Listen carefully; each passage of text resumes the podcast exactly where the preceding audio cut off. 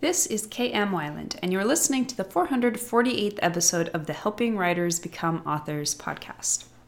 My first full edit of a book after completing the first draft is usually focused primarily on tightening word count. I've talked before about my approach to this, how I will run a series of find replaces throughout the manuscript to put suspect words or phrases all in caps making it easy for me to spot and evaluate their necessity as I'm reading through. As I go, I'm also line and content editing, but with my extensive list of find replace words, it gets pretty attention intensive deleting half those words and retyping the other half. I bet I end up retyping at least a full third of the manuscript.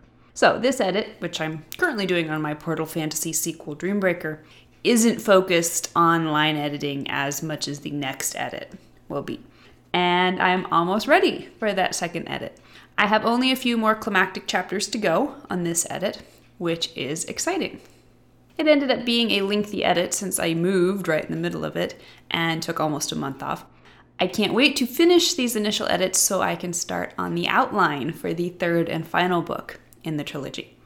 And by the way, if you're interested in my list of suspect words, you can find it by searching for the podcast and post I did two years ago on five ways to trim your book's word count. In other news, today's podcast is sponsored by Damonza, the cover design company that produces the top notch covers you see on my books, both my fiction and my nonfiction. So we'll do it you're in a bookstore or on Amazon, scanning the shelves or the screen for something eye catching. On average, a shopper will spend just two seconds looking at a book cover before deciding whether it's worth picking up or not. Two seconds, no more. Having designed thousands of covers for self published authors just like you, Damonza.com understands the vital role a cover plays in the success of your book. And they're good at it, award winningly good, in fact. Damonza.com's custom cover design packages start at just $4.95 with a first draft delivered within 14 days. As a special offer to helping writers become authors listeners, you can get a 10% discount by visiting damonza.com slash authors and entering the promo code authors. That's 10% off with the promo code authors at damonza.com slash authors. And now, I hope you enjoyed today's topic five ways to successfully start a book with a dream. Don't start a book with a dream. This has become one of those bits of writing advice that has passed into legend, right along with show don't tell and write what you know. And there are many good reasons for this. Dream openings are notorious for being boring, irrelevant, misleading, and cliched. As a quote unquote fake opening, dreams share many of the same challenges and pitfalls as regular prologues and have received the same amount of pushback from agents and editors weary of seeing these same problems over and over again. Of course, unpublished manuscripts and even published ones keep churning out dream sequence openings just because they always have the potential to be so much fun. There's a reason writers absolutely love them, and it's usually because they first loved dream sequences as readers. We all understand the inherent drama and symbolism of a good dream sequence. We all shiver with delight with the impactful foreshadowing handed down through these harrowing journeys into the subconscious. In fact, dreams have become a trope all their own. Just as we know characters are death bait if they start randomly coughing, we can also count on the delicious doom foreboded by characters who dream. I mean, seriously, I would ask you to raise your digital hand if you've ever written a dream sequence, but then we'd all be raising our hands. I'm writing an entire series about dream sequences, which always makes me feel a little sheepish when I then proceed to adamantly recommend authors not start a book with a dream. So, what this tells us is that there's obviously a lot of good storytelling juice inherent in dreams. But as we already know, adding a dream to a book, and especially trying to start a book with a dream, isn't an easy recipe for success. There are more ways to do it wrong than right, but it can be done. And that brings me to the first installment in our series of work in progress excerpt analysis. Last month, I prompted the idea of an intermittent series of podcasts in which I would analyze short excerpts from your works in progress with an eye toward identifying and discussing particular techniques we can all learn from. You guys floored me with your enthusiastic response. I'm currently planning to probably do one analysis post per month. And considering that I now have an email folder filled with over 200 submissions, it's safe to say we're not going to run out of material anytime soon. Today's post is inspired by Jennifer Sutherland's submission of the opening to the second chapter of her fantasy novel, The First Goddess. She wanted to know if she succeeded in her use of a dream sequence to introduce a character. She said, I have two protagonists in my story. I know that a dream sequence is a no no for an opening scene, but is it always a bad idea? I'd like to introduce my female protagonist in chapter 2 with something like the following. Jennifer's submission immediately popped out at me as a great learning opportunity, both because this is a hot topic and also because she demonstrates how to successfully start a book with a dream. Here's her excerpt Snow was falling. The soft flakes cascaded all around us, catching on my eyelashes while I stared up at the tall man before me. Clad in a sleek red suit, he was as stark against the snow as a drop of blood on white parchment. He considered me with murky, bloodshot eyes, and I shuddered, glad for my mother's firm grip on my hand. Janie, don't let go, she said, and pulled me closer to her side. Why? I asked, only to realize that no sound emerged when I spoke. Were I to let go, there would be nowhere to run anyway. Nothing but snow covered terrain surrounded us for miles. A sudden touch, something colder than the snow, made me jump. I whipped around to find the man reaching for me, with hands wrapped in a swirling pattern of delicate black tattoos. My mother yanked me away and said angrily, We had a deal. The man angled his bald head and smiled, displaying perfect porcelain teeth. His reply whispered from his lips like moths rustling dry leaves. A deal requires the participation of all parties involved. You, he emphasized the word, have not upheld your end of the bargain. He looked at me again. Those putrid orbs bore into me, and the scraping, fluttering sound returned. It intensified to a roar, drowning out whatever he'd been about to say. I awoke suddenly, the familiar noise still echoing in my ears. Cold, hard rain pelted me from above, and I squinted as it struck my face. Grass encompassed me, looming so high that it obscured the sky and my view of the immediate area. A tangy scent of blood drifted in the air, and I sat up cautiously, worried it might be my own. Or my brother's. Jason, I called softly. My body was unharmed, other than a few cuts and scrapes. My clothes, however, were torn in several places and soaked in frigid, muddy water. They clung to me as I stood, weighing heavily on my arms and legs. Height was not a gift my parents' gene pool had bestowed upon me, so I could barely see over the colossal plants around me. Peering through the wispy ends of the blades, I could make out the edge of a forest less than a quarter mile away on my right. Hugging myself for warmth, I turned full circle in my little patch of flattened grass, looking for the highway we had left earlier. But there was no road in sight, only the long line of the forest extending into the horizon. Any other landmarks that may have been present weren't visible through the deluge of water and towering foliage. There wasn't even a trail of broken stalks around to denote where I had come from, as though the sky had dropped me there with the rain. What an excellent deduction, Jane. The sky is raining people. Jason, I said, a little louder. There was still no response. Shivering, I continued to glance around, alarmed that there was no sign of him. The plains were as isolated as the snowy hills of my dream. The major complaints against starting a book with a dream usually center around dreams that lack drama, structural integrity, or pertinence. Too often, authors will slap a dream onto their opening, believing the very nature of the trope makes it an insta hook. The inevitable revelation halfway through the scene that, ta da, she was dreaming, seems inherently gripping but it's not. Readers don't care that a character is dreaming, especially in the beginning when they don't yet have any context. More than that, readers don't want their time wasted in that first chapter when what they're really wanting is to get straight to the meat and discover whether or not this story is going to offer them something worth their time. In short, authors must earn their dream openings. You can't just slap a dream onto the beginning, believing it possesses some special power to hook readers, and then blithely power on into the quote unquote real story. Instead, you must carefully craft your dream, as Jennifer has, into the single best introduction of your plot and character. To that end, here are the five top signs you've chosen to start your book with a dream that works. Sign number one the dream isn't really a dream.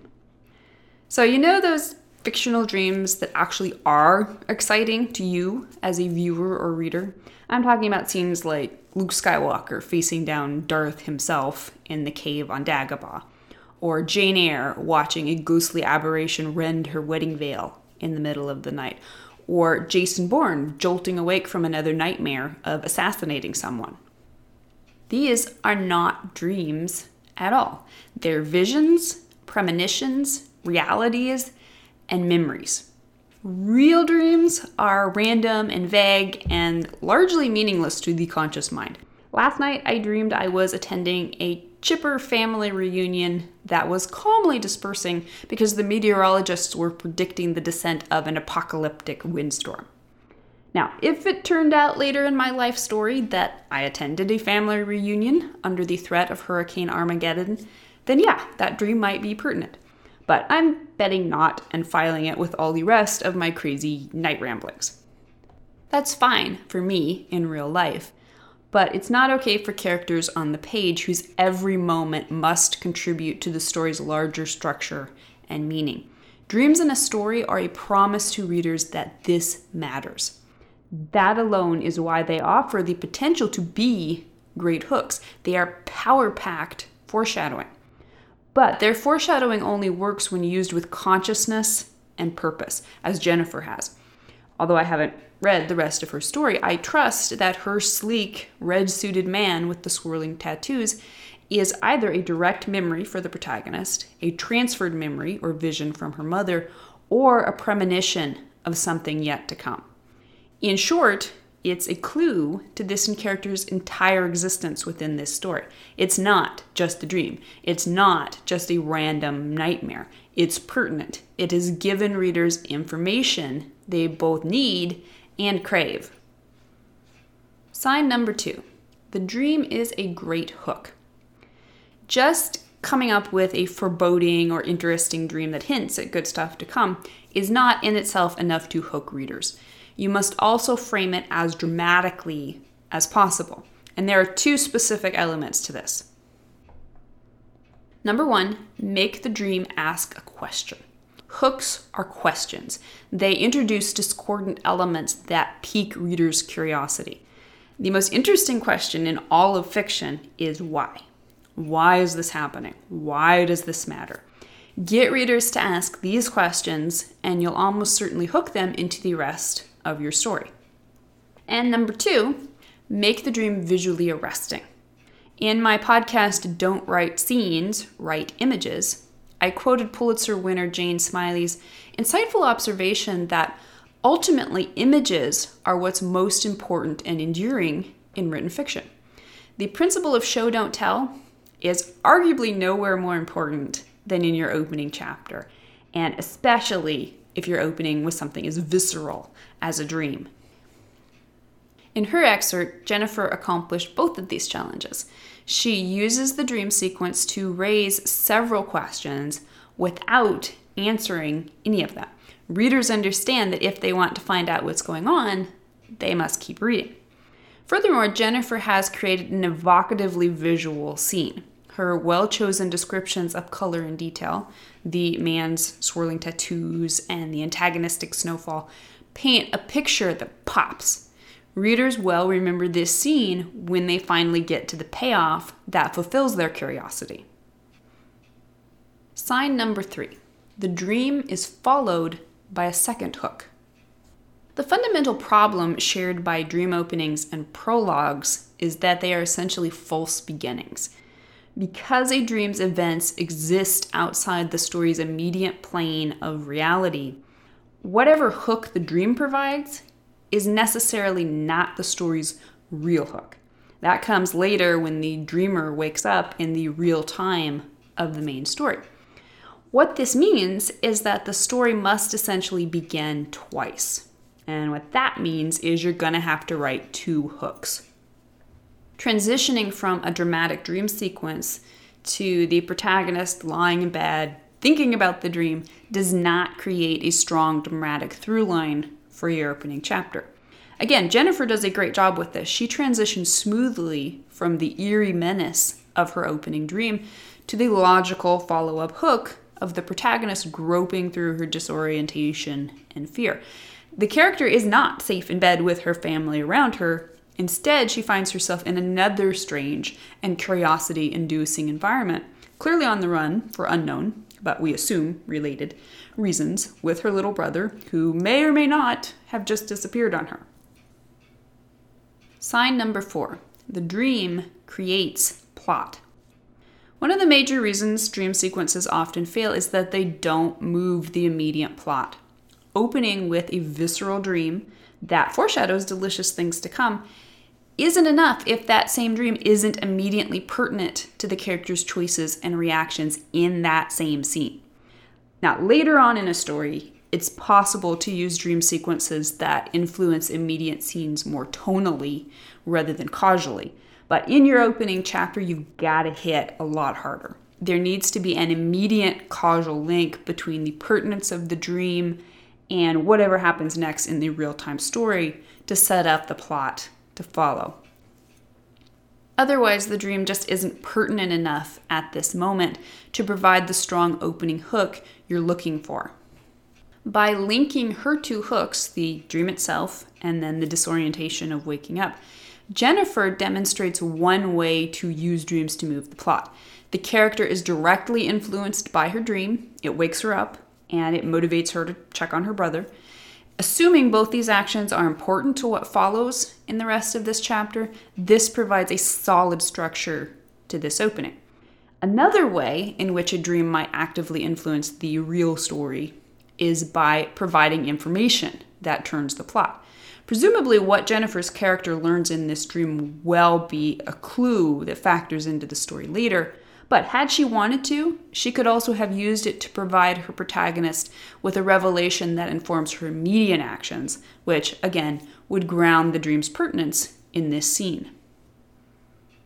And sign number five the dream doesn't lie to readers. This is the trickiest dream rule of all. Most of the time, dreams open with no hint that what the character and the reader is experiencing isn't real. But this is a two edged blade.